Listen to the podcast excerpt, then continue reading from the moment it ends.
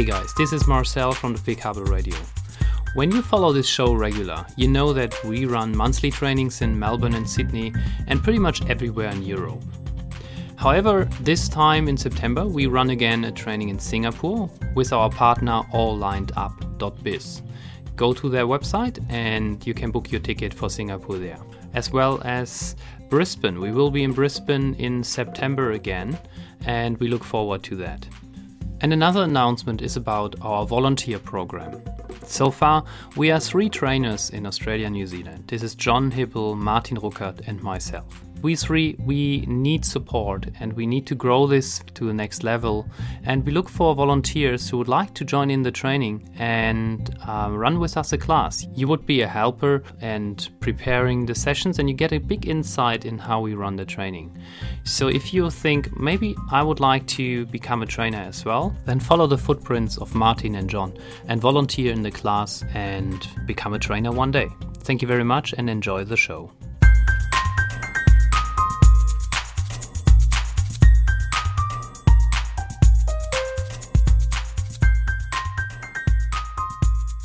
So it's a symbol because even if it's specific in terms of the drawing, it's open enough for everybody to project their own life into. That's the power of symbolic language. With the same symbol, you can connect with everybody because everybody puts the content of their own life into. Antonio and I, we catched up in Melbourne, and what was thought as an half an hour interview turned into a one and a half hour recording with so many insights that at one point I decided that's better to be done in two episodes. So, this is one of two episodes. This episode is about the combination of graphic facilitation with NLP. So, NLP stands for Neuralistic Programming. The second episode, which will be released soon as well, is about symbolic thinking, an introduction into symbolic thinking and how we make sense of the world. So, Antonio was born in Mexico and has been drawing and sketching his whole life.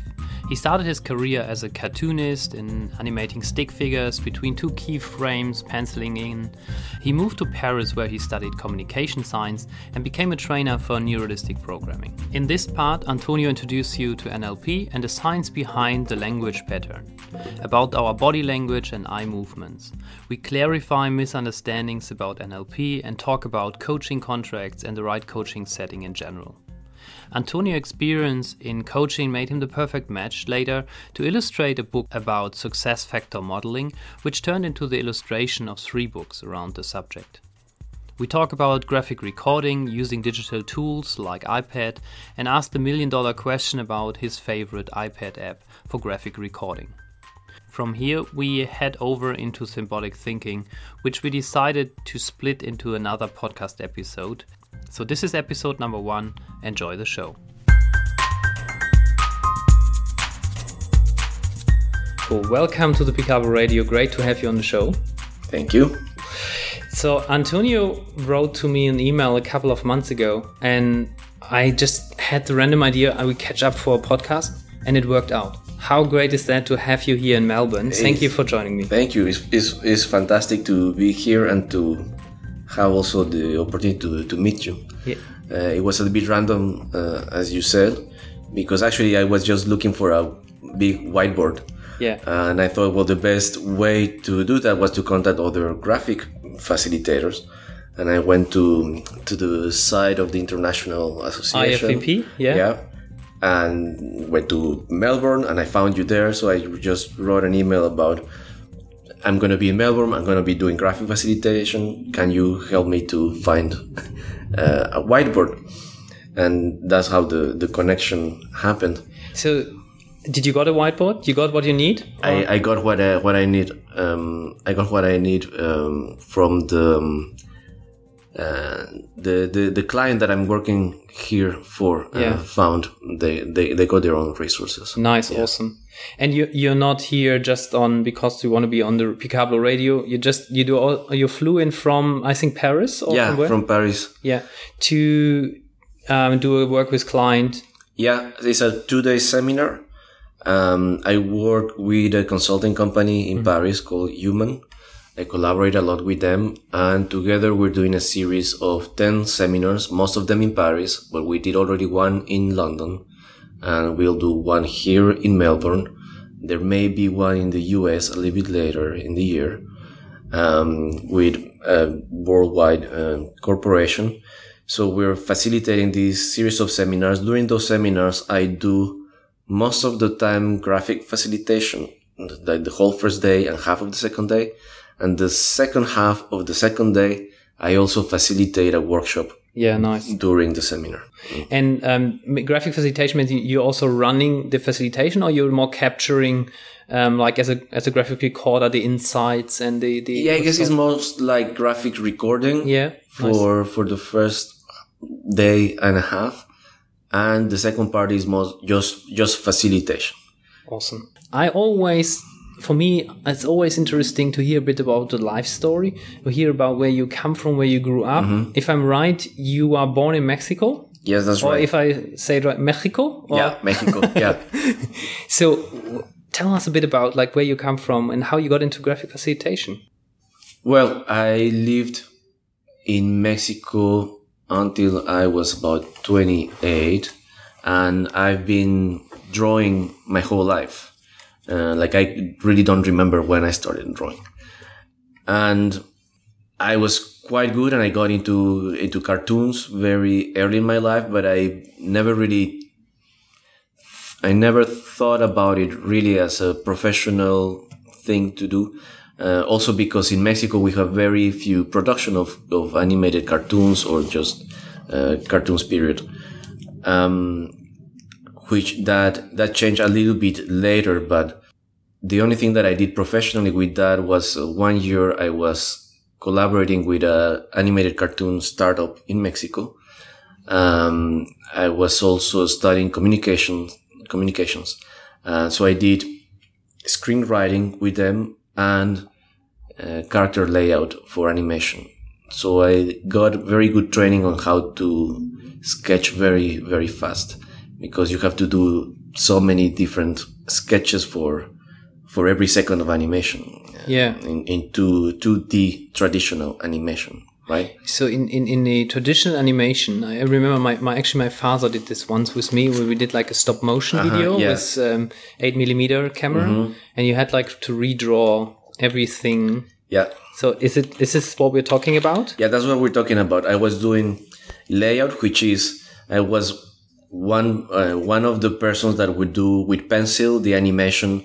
So with the storyboard, we will say the character has to move from here to here. So we will get the keyframes, the the beginning and the end, and we were in charge of moving the character, or so drawing 10, 12, 20, 30 drawings to get the character to the last position and that's the layout. And then there's another another uh, artist afterwards will take once it's validated, once the animation is validated, you know it moves right. Then another one will do the inking. So another one will do the ink over your pencil. So Nice. now now we have the definite drawings and Yeah. then the color, etc. So they color all this like thirty five screens for one second or two Yeah. seconds in. Yeah. And and you you you well yeah in in super and eight millimeter you had like twenty four frames per second or something. It's like a lot you could Well, actually in, have. in, right? in in cinema, what you used to do is to do it on celluloid. yeah. and to do all the all, all the first uh, Walt Disney movies were done like that. And like these people were real artists painting with uh, acrylic or ink over celluloid and then photographing each one so that the animation works. yeah. Um, when I was doing that, when we were scanning, of course, the the ink uh, drawings, the inked drawings, we were scanning them, and then uh, yet another person will take all that and do all the colors and assemble the animation. So it was a, a traditional process, but I was very much in love with with that kind of thing. And then, as I said, I got really good training on how to draw very quickly. Yeah. Unfortunately, that particular company didn't really take off. Mm-hmm. And I was a little bit outside of everything that has to do with drawing and, and sketching and animation for quite some time. I finished my career in communications and then I decided that I wanted to go out and see the world. So I got a scholarship to do a master's degree in France, mm-hmm. moved to Paris, where I still live today. And funny enough, the first real job that I got there, I started a, a training company in NLP. Hmm. I got certified as an NLP neurolinguistic programming. Basically, on top of your communication studies. That's right. Yeah. Yeah. On top of my communication studies and on top of my master's degree that was on cinema. Then I got certified as a neurolinguistic programming trainer. And I worked as a full-time trainer and coach for four years. And I got very interested on that because you get to learn tools to support other people to achieve what they want to achieve or to get unblocked on whatever they are blocked because NLP is really interested on finding out how people do what they do mm-hmm. internally. So how do we think? Yeah. And how do we put ideas together? And how do we put concepts and values and beliefs together? And how those help us to do what we do? And sometimes how those um, get in conflict and therefore we cannot really achieve something. So we have to understand how we work in order to unblock and in order to overcome internal obstacles to move forward. I I never got really an understanding of what NLP uh, is like how how it works. I, I all I know is that it's a bit about like reading facial expressions or something. That's But just it's one one little thing. Can you give me a quick like short intro into NLP? The the reason why it's difficult to explain is because NLP is a basket of tools. yeah. It's not a science. Um, it's a discipline. That's why we call ourselves practitioners. Um, it's a discipline that assembles psychological tools. It's called neurolinguistic programming because it was created in the 70s in Santa Cruz, California, by a couple of people that were very interested in language patterns and on computer science. And basically they were modeling, they were studying how three particular, three very famous therapists were working in California and they were modeling how they were working and what made them so special, what made them so successful, what made them be different. They were very interested of the little differences that make the big difference. Because they were so interested in computer science, then they created this metaphor that the metaphor says that when we grow up, basically we are programmed by society Yeah. to think and to behave in certain way. And if we can decode that program, then we can change it or we can reprogram ourselves so that we can overcome whatever beliefs or whatever, yeah, whatever beliefs are unblocking us um, because of things that we grew up with. We believe that the world works in certain way, and obviously, depending where you, but depending depending on your age, on, on your upbringing, on your culture, then you have a different point of view than many other people. But when you think about what makes the difference between a regular chess player Yeah. and an excellent chess player, Yeah. both with same cognitive capacities and both in good health and similar age, similar background, what makes that difference that one has excellence in a discipline and the other one not, then NLP is interested in studying that so that you can learn from them Like this delta, right? Like this difference. Yes, that difference. And the way that NLP gets to decode that is through language patterns and to observing body language. Like uh, when you said facial expressions, that's one thing, but there's also body language, there's also eye uh, movement. Uh, and when you pay attention to that and the language patterns together, you get an idea of what is underneath of the iceberg, right? What is underneath the surface of, uh, of how a person expresses themselves. So most of these patterns we are unconscious about. Yeah. But when you become a trainer or a coach, you support another person to decode those patterns and to be able to understand yourself a little bit better so that then you learn where are the blocks or where, where is it that you have to do a little bit of work to move forward in a different pace or to go to that next level of achievement or success. Or sometimes in, not only professionally, but also in terms of health or in communication or um, social connections, relationships, etc. Because it's basically about how we think and how we, we behave. So you can apply it in many different areas of human life. So, so now I, I feel observed and I just freeze my eyes mm. to not move them anymore. So I have to, I, am yeah. frank with you. I'm, yeah, just, yeah. it feels like to, when you hear first about it, it's probably not meant to, but it feels first like when you can basically make create insights about the person just by their by their behavior, which I, am absolute believe it's true. It's possible. Yeah, yeah, yeah. yeah. But like, um, it feels a bit uh, creepy. It feels a bit like, oh my gosh, what what what's well, possible? It, it, it, does feel like that yeah. because some some people when they listen to this kind of explanations, they yeah. feel a bit exposed. Like, yeah, exactly. oh my god, what can you see about me exactly. that I'm not even aware of? Yeah. Um, I like to explain it with a metaphor. Let's say a, a painter. Yes. A painter has a special training and awareness about light, composition, and color. Mm-hmm. And when whenever you are outside, you're a painter, and you are outside in the in the street or in a beautiful landscape, you cannot help but paying attention to those kind of things. But most of the time, when you're just having your lunch, you're not thinking about those things. Yeah. So being a coach is a little bit like that. Yes. Most of the time, when you're interacting with people, you're not paying attention to their language or your or their body language cues.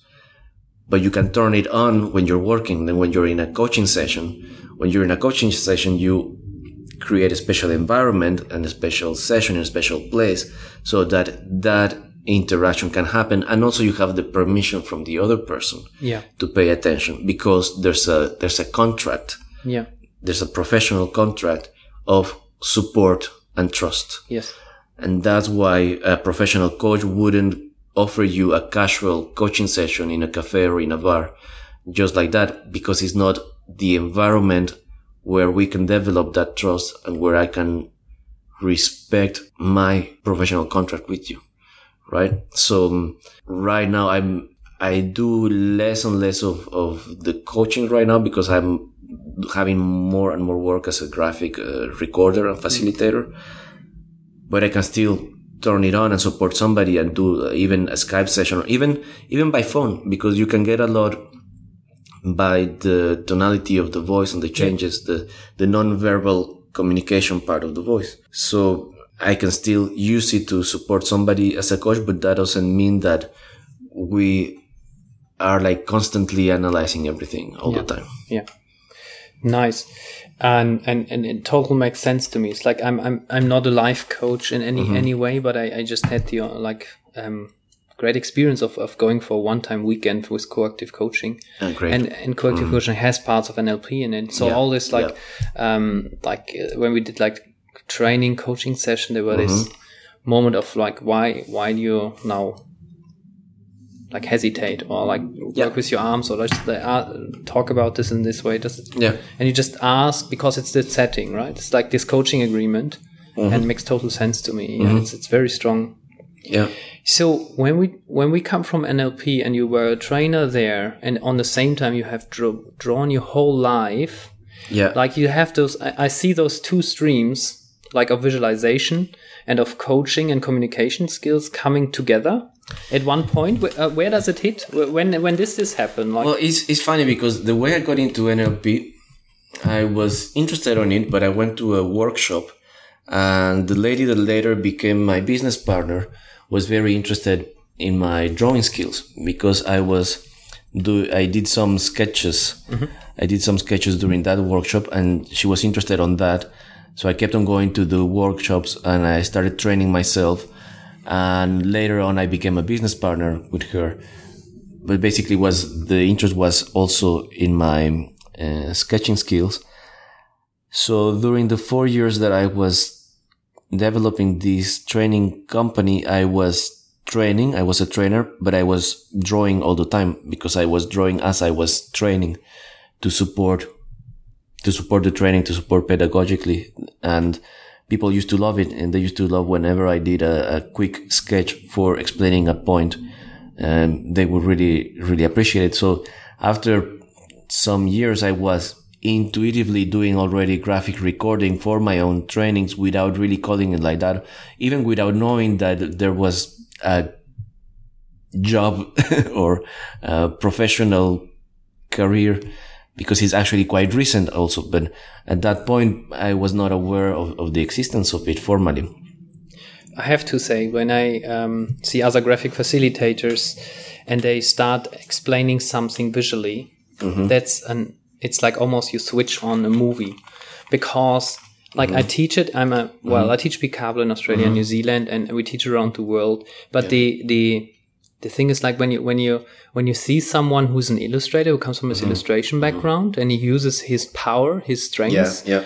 Um, you know that you can completely enjoy this movie now. Like mm. he's he's just for him it's like second language, and he yeah. just he just draws, and you just I constantly get into a like into a zone of just let's enjoy sometimes this movie. Like, sometimes it's like first language. Yeah.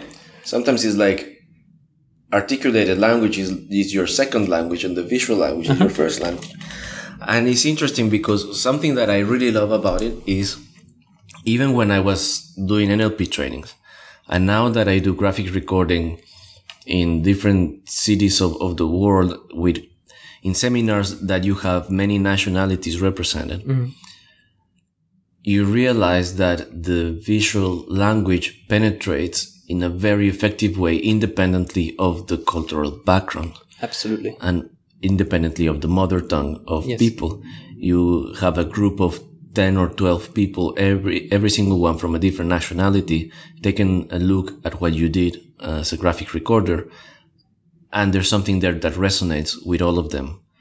And that's, for me, that's beautiful. It's like a common, you have, you get to a common denominator of language and culture that touches everybody. And that's, that's something that is very touching for me that I'm very interested yeah. on because it becomes a language that speaks directly to the brain and to the heart because we, we are hunting all this time for symbols and metaphors that tend to be uh, cross cultural. Mm-hmm, absolutely. It's like a lot of, like, my experience from that is like a lot of, not a lot, maybe a, a good handful of people I had in the training came from a background who work with the Aboriginal culture in Australia uh, and work with Indigenous people mm-hmm. who their first language is not English. Yeah. And then they use this skill to talk about their art and, and, and to help mm-hmm. them to maybe sell their art. And, mm-hmm. and this is really powerful. And, and I absolutely get this, like, like breaking the boundaries between cultures I would wish that when the United Nations meet together on a round mm-hmm. circle, they should have all graphic walls behind them and just I think it will happen very soon. I think it yeah. will happen very very soon. I already did graphic facilitation in Brussels for organizations linked to the European uh, Commission. Uh, I think it's moving in a, at a very interesting pace. Yeah. And people are realizing that the outcome of it is that you, you have a recording of content and of an event that is very easy to transmit and to communicate uh, immediately to other people. I don't know if you've had this experience, but oftentimes in the seminars where I work, let's say there's a group of managers and they come in the coffee break to take a look at what I was doing. They immediately take photos yeah. and they send them to their teams because they're sharing the content and the experience that they're having in person but there's an immediacy of communication visually. So there's something important to me. I take the photo, I share it with them, and that provokes a different kind of exchange that is very different than if they come back to the office with a big paper report and say, okay, let's sit together at the table and read this whole, these hundred pages together. Well, it, it's a very different kind of communication. Yeah. So I think eventually, little by little, we will have more of this kind of um, service, uh, this kind of um, expression recording in meetings or in high level meetings mm. um, of things like governments or United Nations or whatever you want. Yeah, yeah, absolutely. I, I, I so much hope that it, that will come more into that Yeah, absolutely. I'm, I'm, yeah. I'm, I'm and I, I can sure already I can already see and so I just interviewed an, another person on in Australia who works Mm-hmm. with um, local government and with um, like um, state governments on on law proposals by drawing There you and go. telling Yeah. stories and then they come up with a law proposal. Yeah, I forgot which episode it is, but it was an awesome conversation around But that's like how you work with with the public. because it's an, it's an excellent tool for collaborative skills, for collaborative sessions, Yeah. and for brainstorming. Yeah, absolutely. When we when we think about like you, you brought this NLP world, this communication world, and then you you use it in your training, and and you were like had this long experience of a of a of a visualization or like an illustrator. Yeah. Yeah, yeah. Um. You, at w- which point did you decided? Okay, I, I move into the graphic facilitation world. When was it? Like a couple of months ago, or like a year? Ah, no, that happened in 2013. Mm-hmm. Um, the first thing that happened, I closed the training company after four years. I started working only as coach and I was going more or less okay, but I still, I was still in transition and I needed, um, I needed a cash flow and I needed a lot of clients and cash flow. And one friend of mine that saw me doing some live sketching in a workshop and told me, well, there's, they're looking for a car- bilingual cartoon artist in a university in Paris. So why don't you go and check it out?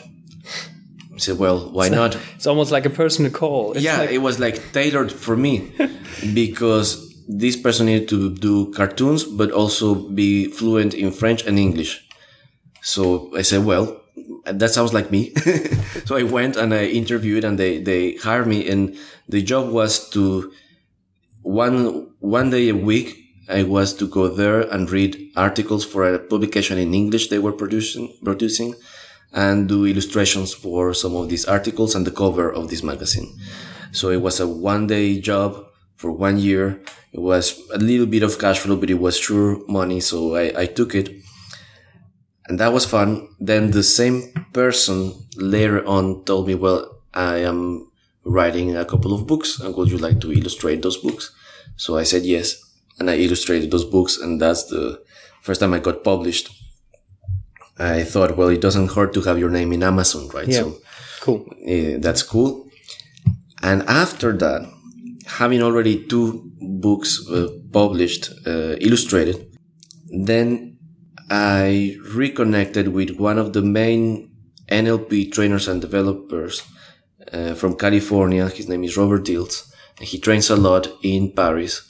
And I went to a seminar with him and a three day seminar with him. I went to reconnect with him and to explore more about what to do with NLP and uh, I showed him what I was doing. And when he was teaching in my notebook, I was doing a few cartoons.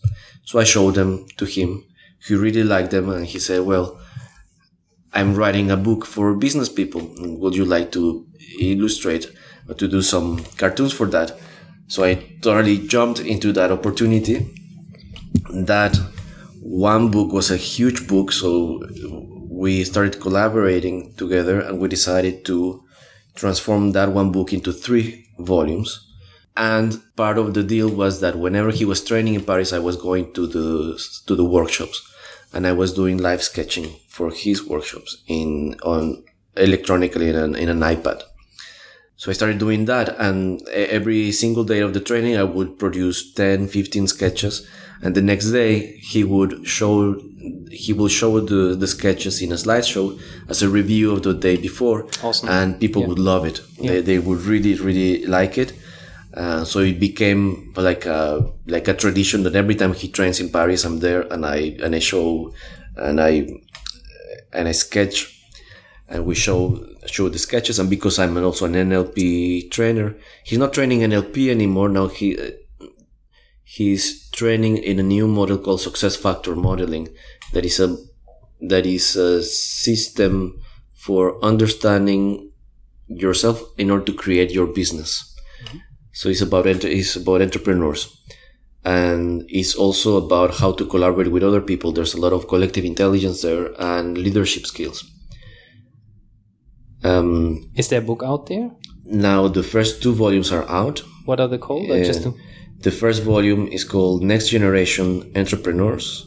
It's published in English, in Spanish, in French, and in German.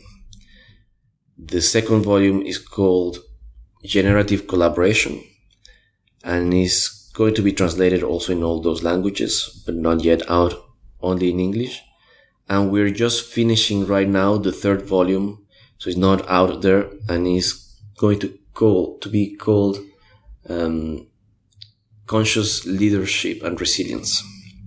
So those three books together are the ensemble of the system of success factor modeling. So I also became a success factor modeling consultant, we could say. And as I was doing that live sketching, a lot of other trainers, coaches, and consultants go to train with him and they saw what I was doing and they started to invite me to do graphic recording for their own seminars and trainings. So that's how I started doing it professionally and, and charging money for it. And it was not like I planned. It's not like I said, okay, now I'm going to do this full time, but I was already doing illustration and I was doing already illustrating for websites and articles and books. And when they started to call me for the seminars, it just felt so natural because it was the perfect blend of my skills as a trainer and as an illustrator.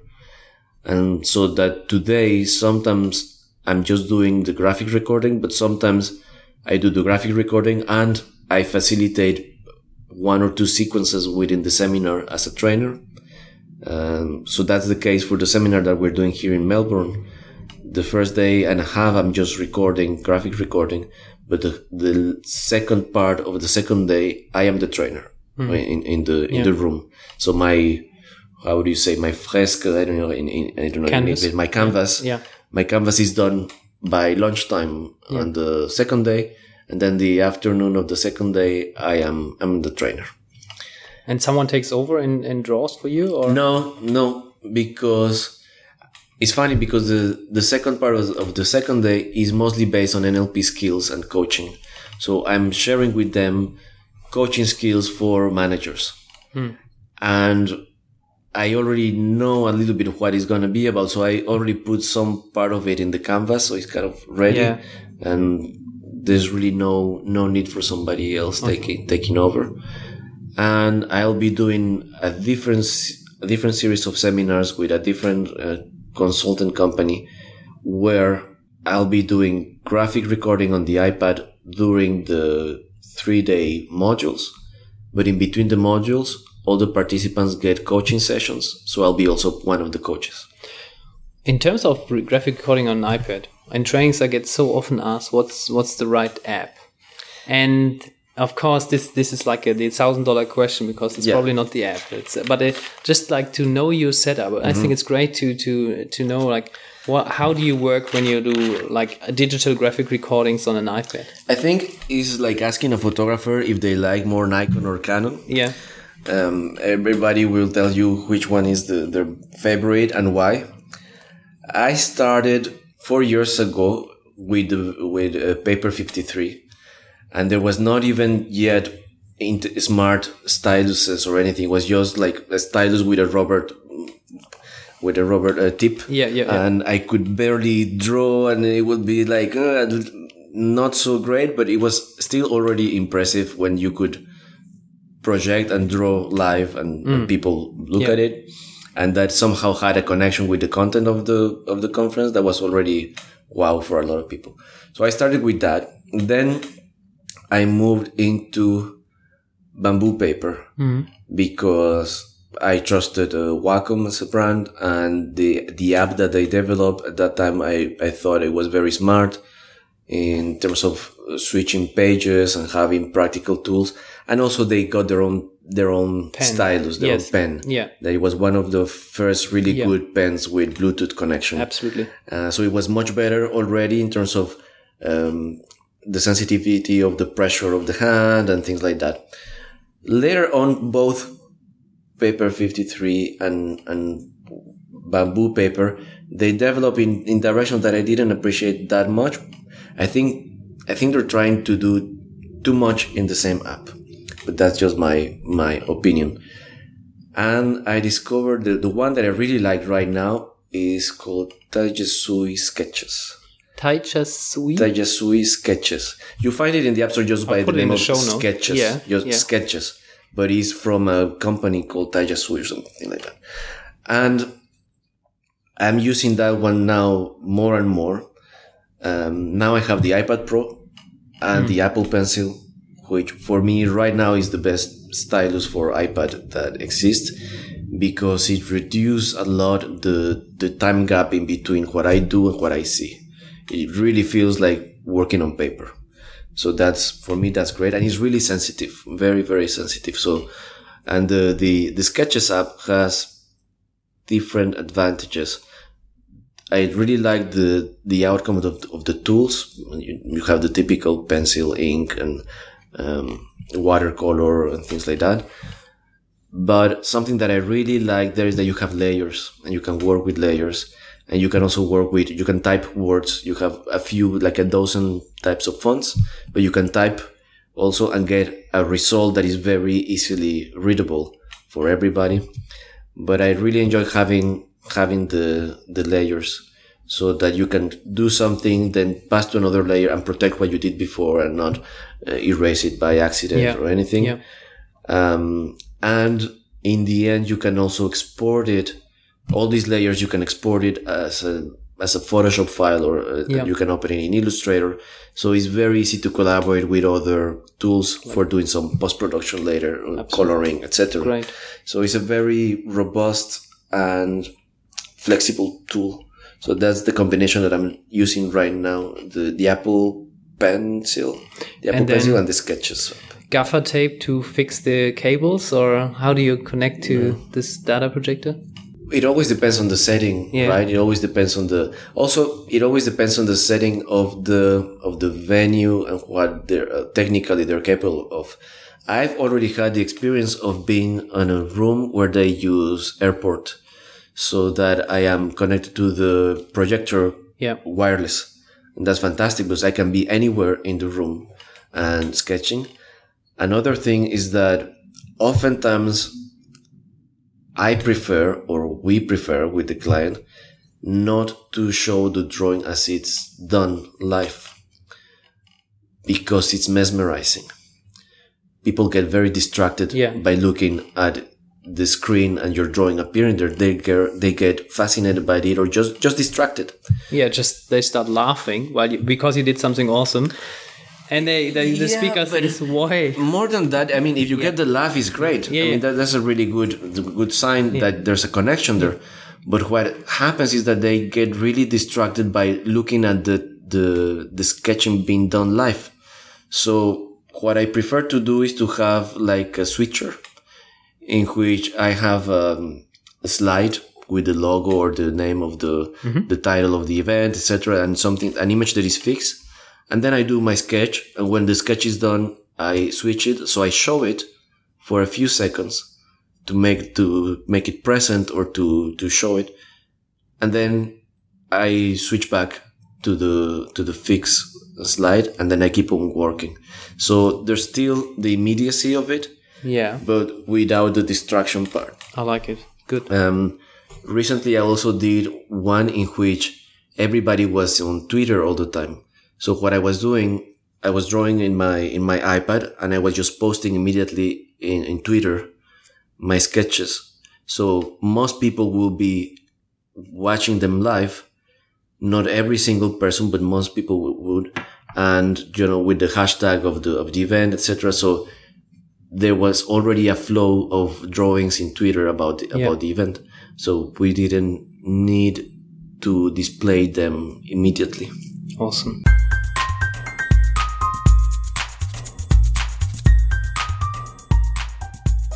Hey guys, this was the first part of two parts of this interview with Antonio.